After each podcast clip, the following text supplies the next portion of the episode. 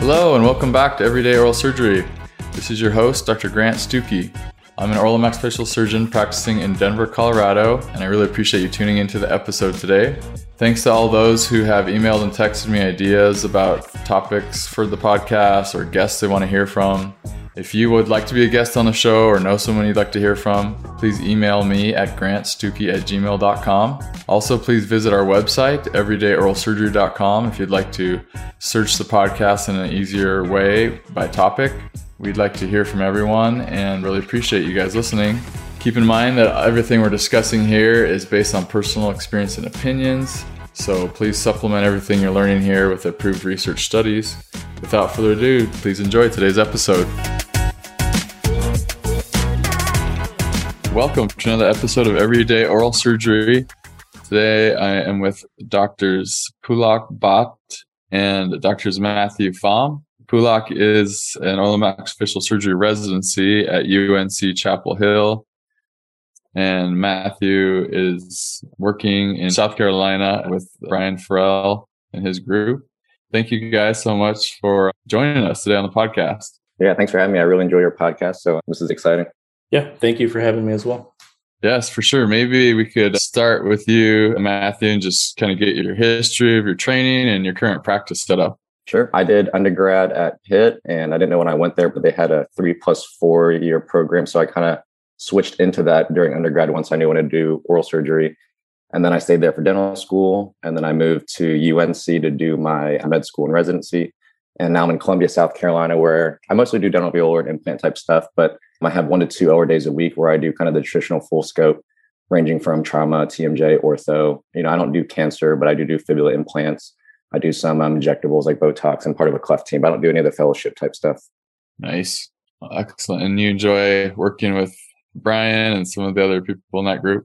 Yeah, the group is pretty special. It's great, just kind of the scope that they do and the type of camaraderie that we have as far as not just surgically, but kind of just hanging out in general. So I'm really lucky to be a part of that group. When it comes to mentorship, I can't stress enough how important it is, especially if you want to do full scope. I'm lucky in that Brian has driven down to Columbia to do cases with me, but I've also had some of the other partners like Jim Howell, Peter Franco, and Rick Capitan take me under their wing, not only in the OR, but also to how to manage staff and referrals. And Dan Cook and Johnny have also expanded my scope by teaching me TMJ arthroscopy, in addition to doing the total joint cases with me.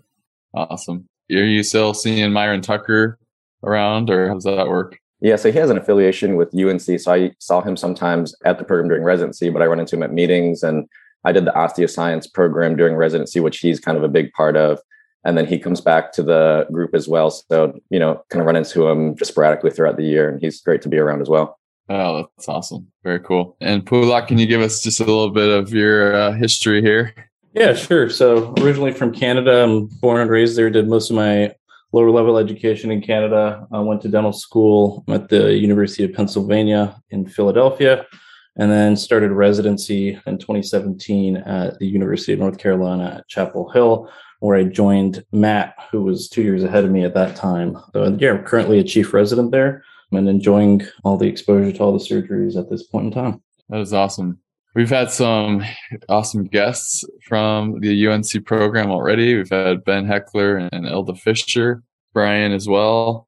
His podcast I recorded this past week and will go up soon. So by the time this is up, his will already be up. But tons of amazing people from that program. I've been blessed to get to know you guys, and I'm excited to talk to you today. Well, it's funny, Brian actually is from LSU, but he tells me that he's like honorary UNC grad because he's close with Brian Bell, who's a UNC alumni. So he drags Brian along to a lot of the UNC events, but he's actually an LSU grad, which is funny. Okay. Okay. So Brian Bell, then he'll take his places. Yeah. We've talked to him as well on the podcast. All right. Well, I think it'd be probably great to start with your story, if you could, Pulak, in regards to kind of what happened to you during your residency and how you got started with your Instagram educational stuff, Omax Face. Yeah, I think it's a pretty interesting story and how it kind of relates to the advent of social media education. I mean, it's kind of blown up at this point in time, but back in January of 2020, I was driving back home, got a little sleepy from the hospital and fell asleep at the wheel. Totally my fault with regards to that. But I hopped up on a curb, crashed into a construction sign, Long story short, ended up breaking both my legs. I was a red trauma alert, went to UNC, they put rods in both my legs. I was an inpatient for about 6 weeks. And then I was discharged towards the end of February of 2020. And it got to a point, I was doing outpatient PTOT, but it was also around the time when COVID was kind of lurking in the background. It hadn't fully hit the US, but I was getting tired of just sitting at home playing video games while I was rehabbing or watching movies while I was rehabbing. And that's when I started to kind of explore different areas of social media, Instagram being the one that I really didn't have much exposure to because I really wasn't that interested in it, to be honest. And so I kind of hopped up on Instagram for the first time around then. And what I was noticing from like an oral and maxillofacial surgery standpoint, there was a ton of posts about different surgeries from either a photograph or video perspective, which essentially is the whole basis of Instagram. It's a visual platform. But what I noticed was that there was a kind of a disconnect from a didactic standpoint. So you have all these residents, whether they're interns, mid-level residents, or chief residents, and they're seeing all these cool and interesting cases, but there's no didactic component to kind of bridge that knowledge gap as to, okay, you have this big procedure that's happening, but what are the indications for it? Why would you do it? Why would you not do it? And there were a couple of education pages at that time that were more like Q&A education pages, just in kind of posts, but nothing that was very interactive, nothing that I felt that had much of a personality in terms of the page itself. So I started this page not really knowing what was going to come of it, started making some posts with random, very small concepts. People were starting to take notice and liking it. And then eventually I started to incorporate kind of a Q&A portion in the stories and then follow it up with a infographic of sorts at the end. And it just kind of became a word of mouth thing within residents, within currently practicing oral and maxillofacial surgeons that were prominent on social media at the time, and it just kind of spread. And now it's got somewhat of a cult following. And I've tried to kind of build up a personality for the page as well, which is somewhat of an extension of my own personality. But it kind of serves two purposes. One, I think education pages can get a little bit boring if they don't have a personality associated with it. So I've just kind of tried to keep this nice balance with it. And it's been nice to kind of merge my page with a lot of the other pages like Matt's page, where it's more clinical based photos. And then you can kind of bridge that gap between this is the surgery, this is the procedure, and then this is the theory behind it.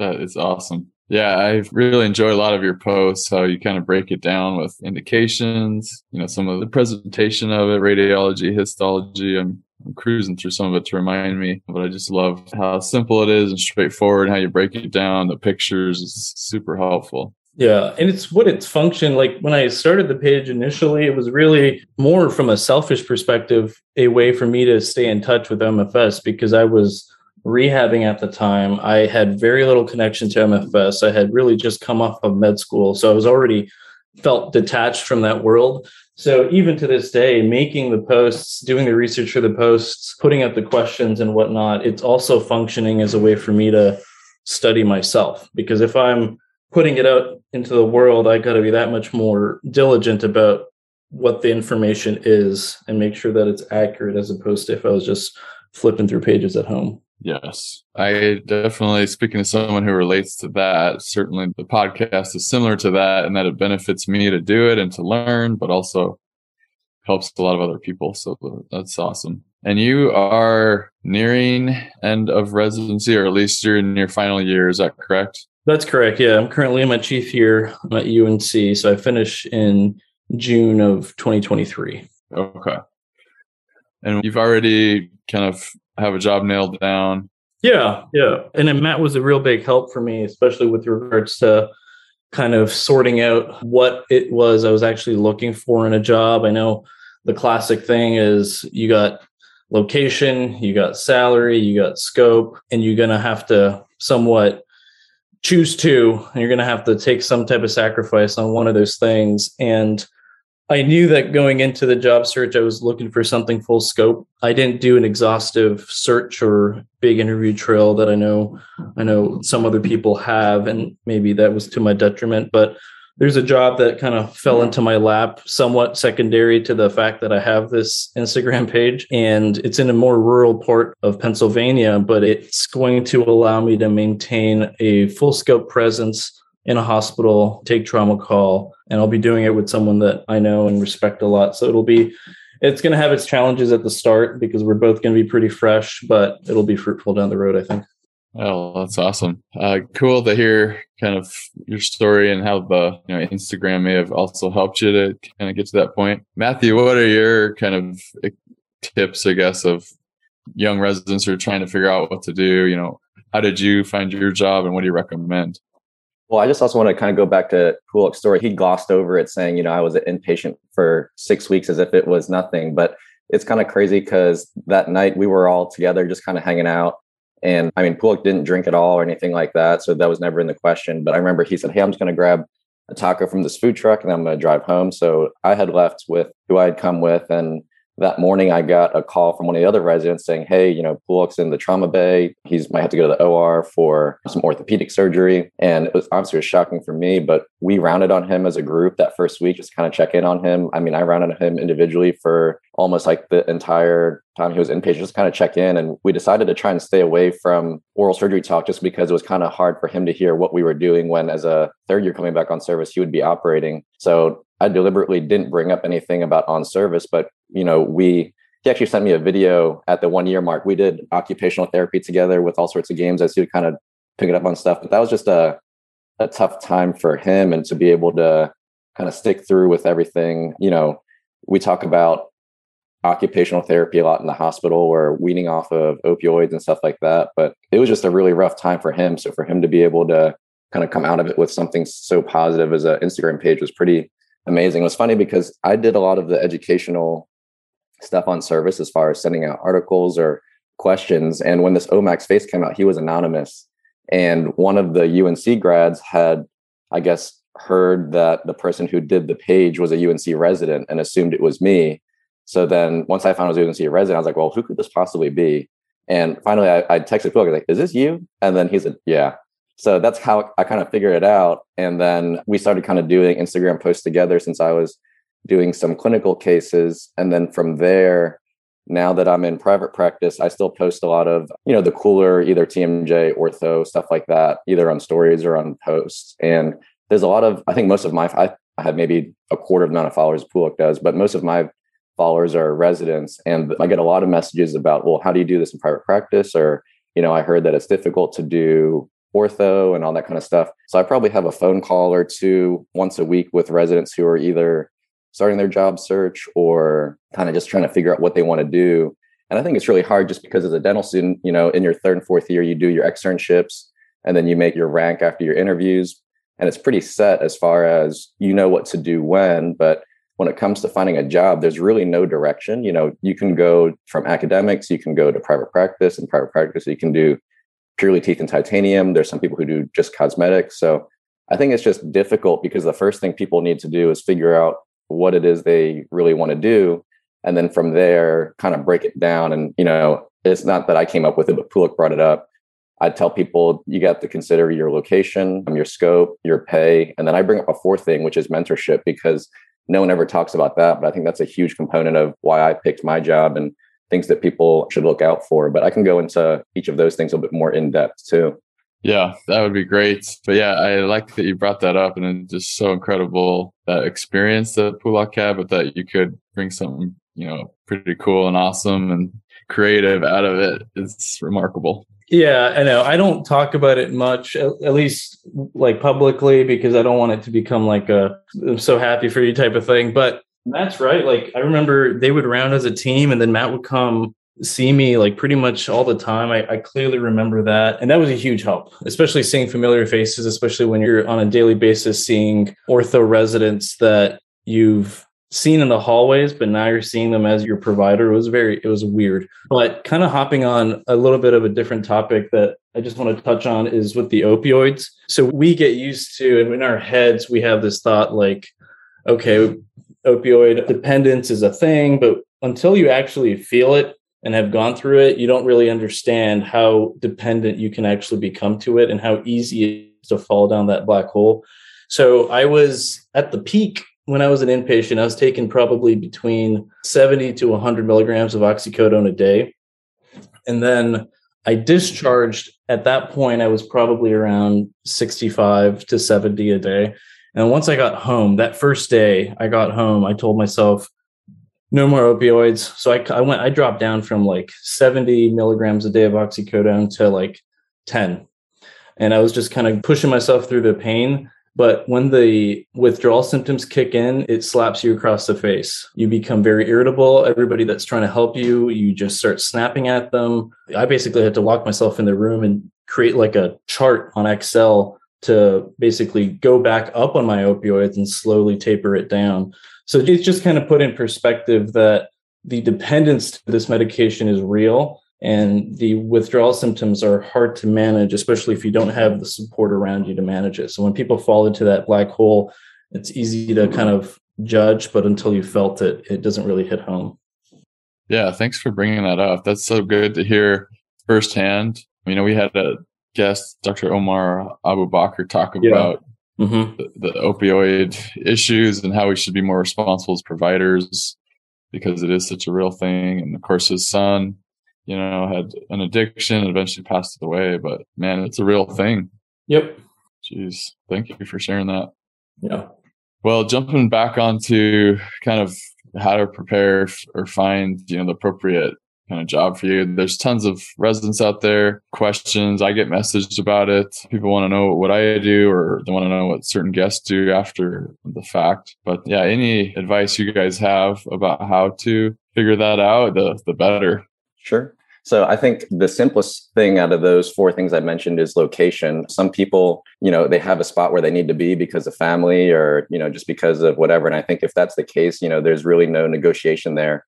If you need to be in a certain city because that's where your parents live or something like that, that kind of is what it is. One thing that you can do for location specific jobs is, you know, AAOMS does have a career lines website and a lot of residents haven't heard about it when I talk with them. So it doesn't necessarily bring up the best jobs all the time, but it does have a lot of postings just to give you an idea of how to reach out to people. Another thing for location that I did was I picked some places that I might want to live in. And then for me, I typed in just trauma centers in that region. And then you can see level 1, 2, and 3 trauma centers. And then by going to those hospitals' websites, you can see which oral surgeons have privileges there. And that's a good way just to kind of see which ones are either doing hospital work that you're interested in, or you can actually just go to Google and type in oral surgeon in that area. And I cold emailed a few people and I still got responses just as far as, yeah, they were looking, or I know they were looking at this time. So I don't think it's bad to reach out if you know that you specifically want to be somewhere. And then just networking at meetings. You know, you mentioned Brian Farrell. I met him at a meeting in ACOMS during my second year. And just the more people you meet at the meetings and all things like that, you get to know them, they get to know where you're looking for, and they kind of keep an ear out for you. So that way, if they know someone's looking for a job in whatever city you happen to be looking for, they can kind of help connect you. So I think that's a big part of it. And then the second part would be scope. So for Pulak and I, we wanted to do the traditional full scope, but you know, whether you want to do just orthognathic or TMJ, I think you just have to be honest with the practices that you talk to, because once you get there, really, you know, things aren't going to be molded necessarily to you. I told people that a lot of places I talked to, they said, hey, you're more than welcome to do ortho and TMJ, but we don't currently do that. And I think that's really hard because if you join a practice where they're not doing it, there's not really the infrastructure set up from both a logistics standpoint or a financial standpoint. You know, if I came to an office and they'd never submitted a claim or approval for orthognathic surgery, me coming in as a new person trying to teach them how to do that would be difficult. Same thing with the clinical staff. If they don't know how to do records for orthognathic, or they've never seen a post-op day one, you know, double jaw come into the office, it might really kind of wreck the schedule. So even though a lot of people say that you can add whatever scope you want, I think it's just so much better if you are kind of continuing a scope that's already there. And then once you talk to the group and the practice that says that it kind of lines up with you and you go to interview and stuff like that, I think it's very reasonable to ask them, hey, can I look at your case log? Can I look at your schedule? If someone says to you they're doing a bunch of ortho and TMJ, but they have maybe one OR day every other month, or they don't have any block days, that's kind of a sign that maybe they're not doing as much as they're leading on to. And the practices that I asked to kind of show me their case log, it was very obvious which ones were actually doing some orthognathic or TMJ, as opposed to others who their OR log was basically kind of a list of medically compromised patients going to the OR for extractions or just some dental infections and things like that. And then for pay, you know, this is kind of the, not really what you're looking for, but this is one thing that I didn't really understand going into the job interview process is I think that every contract that they break up kind of starts with some type of guaranteed salary. And I won't go into the details kind of our specific contracts, but I applied mostly along the East Coast. And I saw as the lowest contract is something around $200,000 up to as high as $450,000, depending on if it was corporate or something like that. And then they usually transition that into a collection bonus where you might have a guaranteed salary for the first couple of years. But in addition to that, you get to collect a certain percentage. So collections is what your business actually receives. You're going to have a production, which is what you bill out. And then collection is either what the patient pays or what the insurance pays. And they set some number, usually say a collections of $1 million in a year. They say you get some percent of that. And I've seen as low as 25% to as high as 40% of that amount over $1 million. So if you were to make 1.5 million in collections for the year, you would get between 25 and 40% of that $500,000, which is over. And then if you do any type of hospital work, usually the hospital has a call stipend. So it varies depending on if you're doing oral surgery call or facial trauma call, or sometimes they kind of do a bundle cost. But depending on the practices, some places they offered you 0% of that because it's just kind of built into your contract. Or some people give you 100% of that. So each day you're taking call, that's kind of money that goes right into your pocket. And then all the other things as far as other financial things that I saw in contracts were signing bonuses, which was a huge thing for residents because, you know, you're not making as much during that time period. But I saw everything from zero to as high as $50,000, usually, like I said, kind of more in the corporate-based type practice. And then you have a CME allowance and then a moving allowance as well. And then as far as time goes, usually they break up some type of vacation time, which I saw anywhere between 2 to 5 weeks. But that's kind of the classic trio of location, scope, and pay that I kind of walk people through initially. Yeah, that's a great way to look at it and kind of break it down on those three areas. You know, prioritize those three categories. And if you have a significant other, talk about that too, because maybe your location is like not as a high priority, but for them, it is the highest priority. So got to make sure that you're on the same page before you start pursuing things seriously. Yeah, for sure. And, you know, it's funny, I'll kind of go into the story of my interview process. Originally, we thought that location was kind of the most important thing. I'm from the Philadelphia area, and I started doing interviews during my fifth year. People ask when it's too early. I don't think it's ever too early, especially if you know where you want to go. I did a ton of phone interviews. And then Christmas of my fifth year, I did a bunch of interviews in the Philadelphia area when I went home for the holidays. And I thought that's where I wanted to be because of where my parents and family were. And I remember I was driving in December down I-76, which if you're familiar with the area, there's tons of traffic. It was freezing cold. I went to this interview and, you know, at this point, I knew I couldn't move back home just because it was too cold compared to the Carolinas. When I interviewed with them, at first, I thought maybe this would work out because they were doing orthognathic and everything like that. And they offered a contract. And this is kind of when I really got into learning what entails with negotiations and all that kind of stuff. And just going back on some of the financial things that they talked about, you know, there was no call stipend. It was built into your contract. So you were taking 2 weeks of call every few weeks, but there was no bonus for that. And the thing that really kind of got me was it was very ambiguous on, you know, which location they're going to put me at and how the partnership worked. And I don't really know if this falls into pay or anything like that, but partnership is a really interesting thing when you're talking with program or with partners, because never anything that's really clear. You never know if you're going to like them. They don't know if they're going to like you. So there's never really a distinguished, hey, at 1 year, you're offered partnership if everything works. What I did was I kind of found out from different groups, you know, when's the last time you added a partner? How many associates have you had recently? Because if this is a group that's had 5 associates in the last 3 years, you can tell that something just isn't right. And then if they have an associate, you can talk to them, say, hey, you know, you've been here for 2-3 years. Do you feel like they have kind of set you up to work into a partnership role, or has it kind of been dragged along? And then just seeing if they have anyone who recently became partner. I think those are all things that you can look out for that may or may not be red flags as far as if you're, you know, joining a smaller private practice. And it was shocking because I've talked to some associates and they would say, if I asked me, oh, I'm going to leave because it's been 3 years and they haven't really been upfront with how they wanted to do partnership, or, hey, you know, you should give me a call later and stuff like that. So I thought that was pretty eye-opening as far as asking about that, because I think a lot of times you're afraid as a resident to ask questions, but this being your job afterwards, I think it's very appropriate to get more information on things like that. Yeah, that's a great point. I really like what you're saying about doing some kind of investigatory work, practice, especially for me, like that's such a huge red flag if they've gone through multiple associates and those associates haven't joined the group. And I always went to the extra effort to kind of track down who those people were and call them. Why didn't you join? And what happened? The group, you know, if things ended poorly, they're probably not going to want you to talk to those people. And I'm sure they both have their biased ways of viewing things. So you got to kind of take it with a grain of salt. But I mean, if you're going to, you know, really join a group and want to stay there for a while, I would, you know, try to track those people down and say, what happened and why didn't you like it? Because they're going to give you the raw details probably about, you know, bad attitudes and things that could exist. Yeah, it's funny because when I talked with this group in Philadelphia, I asked them some of those types of questions. And the senior partner became pretty aggressive and responded by asking me kind of a bunch of questions that I didn't know the answer to. So he was saying, well, do you even know how much it costs to bring someone on board? Do you know what the average overhead is for an associate? Do you know how to even evaluate the worth of a practice appropriately? And obviously, I had no idea how to do any of those things. But just having that type of conversation, I think bringing up those questions will show you a lot about the type of people they are.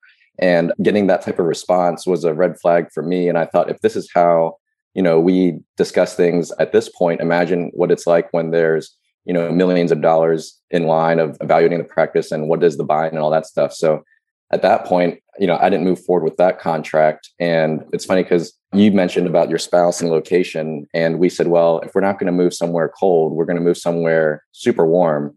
And she had a good friend in St. Pete. And there was another job that was there that we talked to. And it was the same thing where we kind of got to the contract point and some things that I found were helpful. I don't remember the company or the lawyer that I use off the top of my head, but there is someone that I found who will help evaluate physician contracts for you. And what they do is they actually compare it to your specialty in the region. So they'll tell you what the mean salary is, what the mean vacation time is. So they look at your contract and they'll tell you, hey, this is what the average is.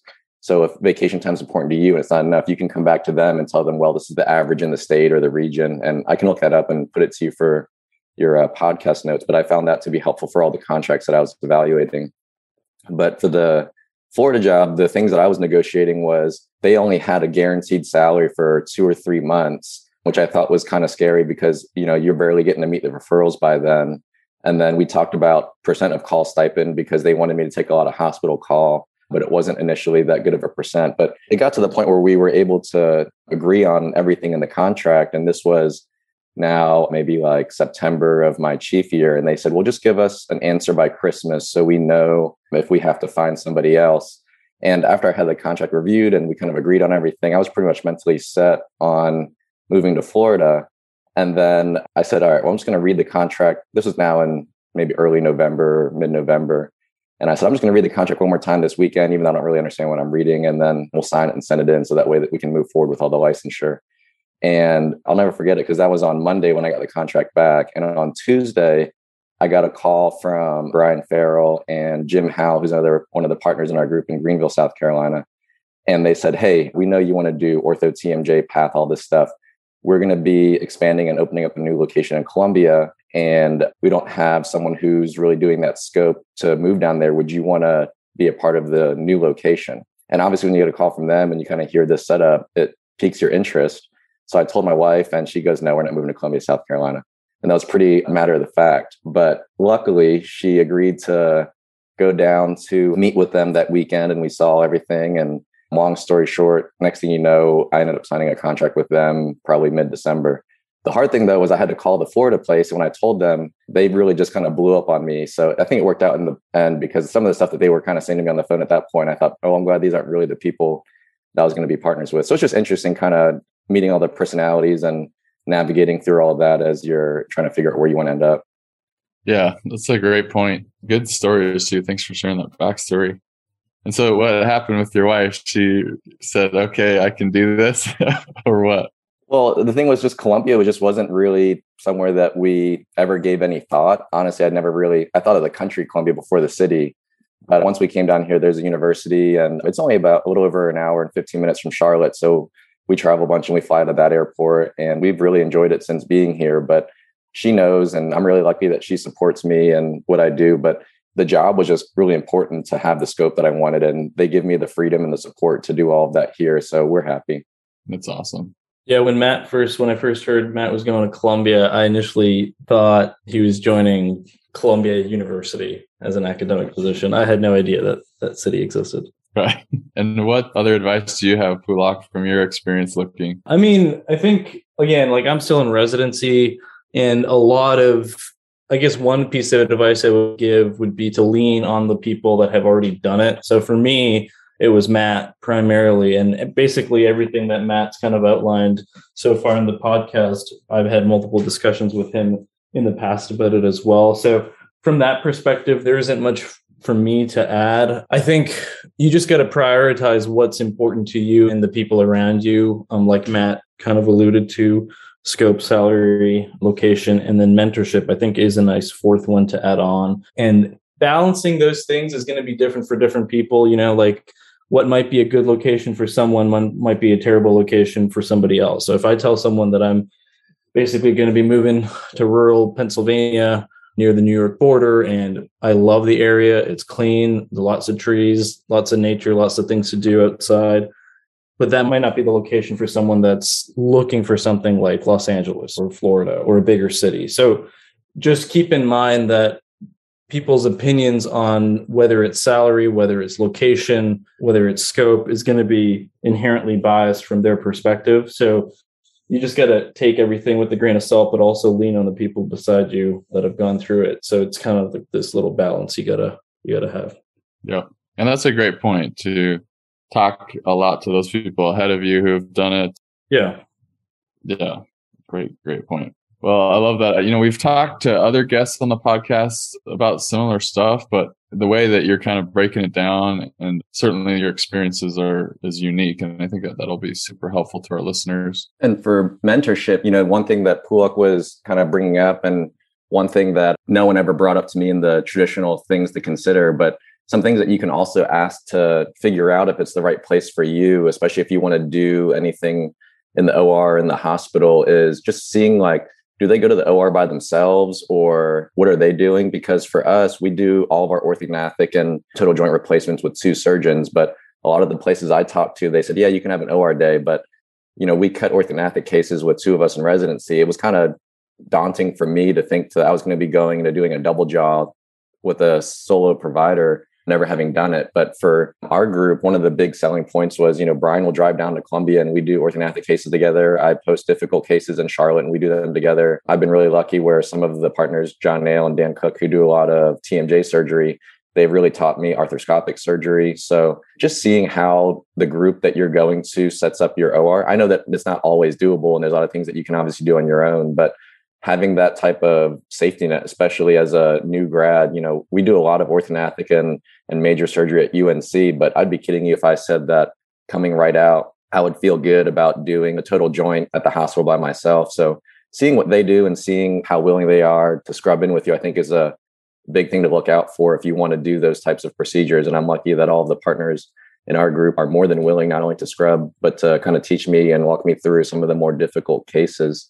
And for our group, one other thing that I kind of learned about that was kind of a nuance of contracts that I didn't pick up on until the one with the group I signed with is how malpractice insurance works. So if you were to sign a contract with somebody and they have a malpractice that is a part of their group, I never really considered how a tail works. So if you were to leave the group that you sign an associate contract with and then have a claim or something like that afterwards, but you were covered under their plan, you may be paying for that tail out of pocket, which can be an absorbent amount of money. So some of the things that you can look out for, which I was lucky that I had a person kind of read into the contract, is you can actually ask them to just reimburse you for your own personal malpractice plan initially. And that gives you a little bit of freedom. So that way it doesn't actually cost them any more money, because usually your first year out of residency, it's almost nothing for your malpractice, but it sets it up so that way if you end up changing jobs for whatever reason, you aren't then responsible for whatever is left behind because you're not a part of their plan anymore. Yeah. To piggyback on that, I would highly recommend that you have your own plan. It gets dicey. I've been in different situations where, you know, like a group said, oh yeah, you can just kind of be part of our plan.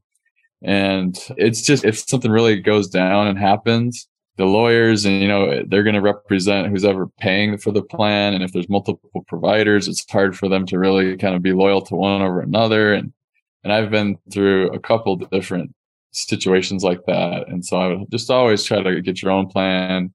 That way, if something goes down, you have your own people kind of representing you, and your sole interest is at stake there. Little plug for doing that. But I like all these things that you're bringing up that you should be checking on and asking about. Definitely don't be afraid to, I think, discuss all these things, even the finances. And certainly good to have other people review it, because that's a big thing. You know, I'm sure Pulak's discussed with you, Matt, like, hey, here's kind of the deal I'm looking at, and what do you think? And even your attendings, other people get eyes on it, you know, and have people comment and give their thoughts on it. Yeah, and I've heard of from I didn't have it happen to me firsthand, but there were some people where they're happy with the practice setup, they're happy with the kind of the track to partner and whatnot, and then the contract gets put forth, and then the person that would potentially have signed that contract says, okay, I'm just going to have some people look at it. I'll have like a contract lawyer that I know take a look at it. And that becomes a point of contention, the fact that they wanted someone to take a look at it. And I've heard it multiple times where the second that gets brought up, the existing practice kind of gets defensive about it and says that we don't need that to happen. And I think that in itself, if it's not obvious, should be a major red flag moving forward with something like that. Absolutely. I think that when you do the job stuff, you know, being the resident, you feel more junior to these people who are partners in the private practice. And your natural reaction is you're kind of nervous to ask questions and all that stuff. But what I found, especially now, since I'm looking for a partner and our group is always looking for people to join as well. And as I'm interviewing people and kind of meeting residents looking for jobs, I think it's harder for jobs to find good candidates. So don't sell yourself short. You know, it's not that we're the ones who are in need. It's that the good residents are the people who are harder to find. So don't feel like you have to make any big compromise for something that you want or anything like that. Really ask all the questions that you want to have answered, investigate all the stuff, because when you sign, they're going to do everything to hold you to their end of the contract. So you have to kind of know the ins and outs of what the rules are if you want to leave, what the radius is as far as your non-competes and all that kind of stuff. You don't want to expect that to happen, but in a worst case scenario, you just want to understand what you're kind of signing up for. Yeah, and that's a good point, because I realized that a little bit later on, but the interview process for jobs is very much different than the interview process that we've been used to up till this point, you know, whether it's undergrad, dental school, medical school, residency, all of that. It's you're coming from what you perceive to be a point of weakness or like a lower point, and you're talking to these people, then they're going to make the decision whether or not they're going to accept you or not. But with the job search, it's a little bit different. You have to kind of change your mindset in that you have worth and they see that worth in you, and that's why they're interviewing you. And you just got to adjust your way of answering questions and your overall demeanor to match that. And I think at the start for myself, I was still in little resident mode, being like, okay, yeah, I got to impress them with this. I got to impress them with that, which I'm not usually good at in an interview situation. But I quickly realized that it's a different ball game than when you're applying to residency or applying to professional school. Yeah. And I mean, I can understand the perspective of, you know, someone maybe who's kind of built up their own practice after, you know, several years, and they feel like, hey, this is something that's like my baby, and now I'm kind of trusting someone else to come in here and do stuff. And so I can see some of that, but at the same time, you know, the amount of value and worth that you can bring to a practice, certainly you see it, but they should also see that. And if they're kind of treating you like, hey, I'm the one giving you the worth here and you're kind of nothing, then, you know, you want somebody who's going to see your worth, I think, is the bottom line. It's just a different way of thinking about it, because, you know, when you're the person interviewing, you think that you're trying to prove, you know, that you belong there. But at the same time, they're just as much proving that their job is worth you working for. So it's just a different mindset, I think. Totally. Well, good. That's been super helpful. I do want to say one last thing. I don't know if you can work this in. I just remember because she walked in, but you were asking about how we're doing in Columbia. And, you know, you've talked about it before in previous podcasts about how many sacrifices your wife has made with your kids and everything like that. And my wife is Linda, she's a PA. She worked at a job that she loved a lot in North Carolina, and moving to South Carolina, we had no friends and everything like that. We, as oral surgery residents or providers, casually always talk about the sacrifices that our significant others make, but man, leaving a job, going to a new place where we know nobody and being willing to do all of that just so that way I can kind of do the scope that I want. Just really lucky and thankful for that. And I think we always talk about it briefly in the podcast, but it's just kind of understated how much of a sacrifice all of our significant others make. 100%. Yep. So true. Well, good. If there are listeners that kind of have further questions for you guys, we didn't even get too much onto the topic of, social media and kind of the education that can be done there. Maybe we could meet up and do another podcast on that one sometime. But are you guys okay if listeners reach out to you? Yeah, for sure. The easiest way for people to contact me would be through Instagram at phamomfs, which is PHAM, which is easier this way because I get so much work spam through my other emails. Yeah, same with me. Instagram is probably the most efficient way to get a hold of me. All right. Sounds good. You guys have some time for some rapid fire questions? Let's do it. Okay.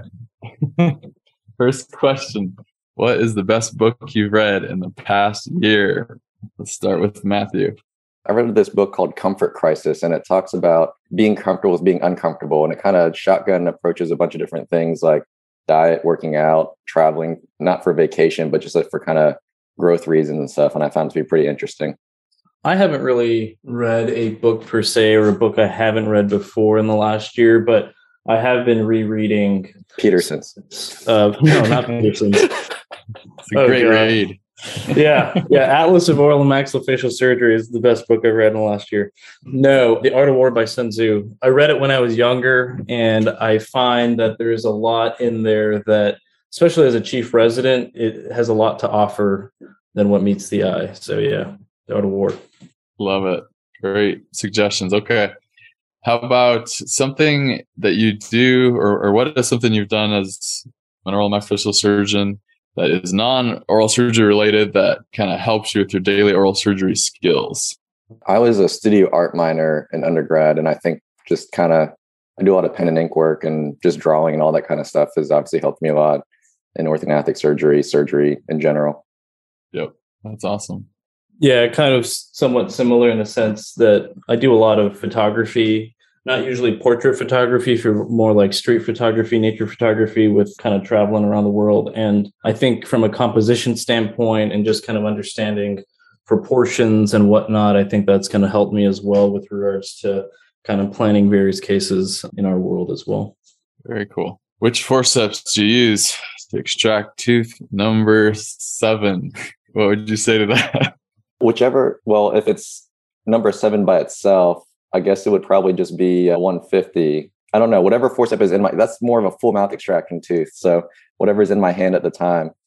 Yeah, I probably, whatever works pretty much. But yeah, I guess 150 would be the initial go-to. But depending on what happens, we might need to adjust PRM. Any difference if it's tooth number 8 or no? Oh yeah, they're totally different. Yeah. See, for me, it's a little different because for me, I'm definitely going with the universal for 7 and the ash for number 8. Interesting. Yeah, that's what happens when you extract teeth for like 10 plus years. Think about it's ridiculous. Okay, next question. Favorite movie? What would you say to that one, Matthew? Well, growing up, I was a big fan of the Rocky series, being from Philadelphia, so probably one of those. Oh, so good. For me, I've got like this top 5 that I just can't get enough of. If I had to put something at number 1, it'd probably be Apocalypse Now. Apocalypse Now, yeah. You can see the personality of his Instagram coming through now.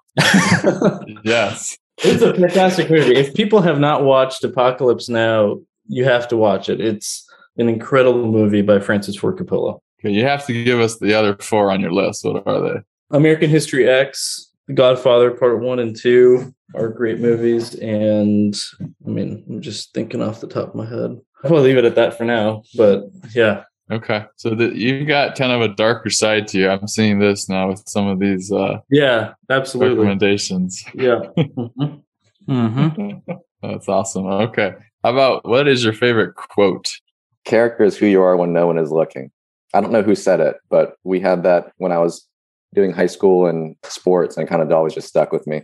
That's so good. Let me think. I think there's one by Lincoln, and I think if you apply it to residency, it can come across a little bit callous, but It's better to remain silent and be thought a fool than to speak out and remove all doubt. That Instagram personality really shining through on these rapid fire questions. Mm-hmm. And I have to say, I love the quotes that you kind of pepper in there through Omax Face. Yeah. Some of them just so great for residents. This too shall pass, of course. You gotta have that. Yeah. It's been like an interesting kind of extension of my own personality. I think people that know me would say that my real personality is not far off from it, but it's definitely an exaggeration. But I'm glad I was Pulak's senior, not his junior. Yeah. Especially when one of the quotes that you have is "expect sabotage." It's real. That one. Everybody, I think a lot of people can relate to that one.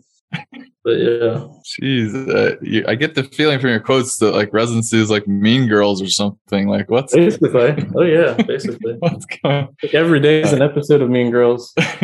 Exactly. Oh my gosh. Well, I can relate to some degree for sure. We love UNC though. Love it. Oh yeah, absolutely. Yes. I mean, I think that goes with any residency program. You know, like it doesn't matter where it is. There's going to be some aspects of what people will label as drama, but in the end, great training program, great people. I wouldn't change anything. Yeah, I think anytime you get a group of highly competitive people together and there's hierarchies and stuff, you know, there's going to be some of that. Yeah, quote unquote sabotage type stuff going on. It's unfortunate, but it exists. Yeah. So well, good. I really appreciate the information you've given today, but also the content you guys are producing through social media and other avenues. It's just so awesome to see that and to be able to help other people. So thank you for doing that. Yeah, thanks very much. It was fun. Thank you. Yeah, appreciate it. Awesome. Well, have a good rest of the day, and let's reconnect soon. You too, man. Thanks again. Thank you again. Thanks. Bye. Bye. Thanks for listening to this episode of Everyday Oral Surgery. Once again, please email me at grantstuckey@gmail.com if you have any topics you'd like to hear about, guests you'd like to hear from, or if you yourself would love to be a guest, please email me or text me at 720-441-6059. And also just love hearing from people if you enjoy the podcast or learn something from it or talk to a friend or connected with someone because of the podcast. That just makes my day. So please shoot that correspondence over to me and I will see you on the next episode. Thank you.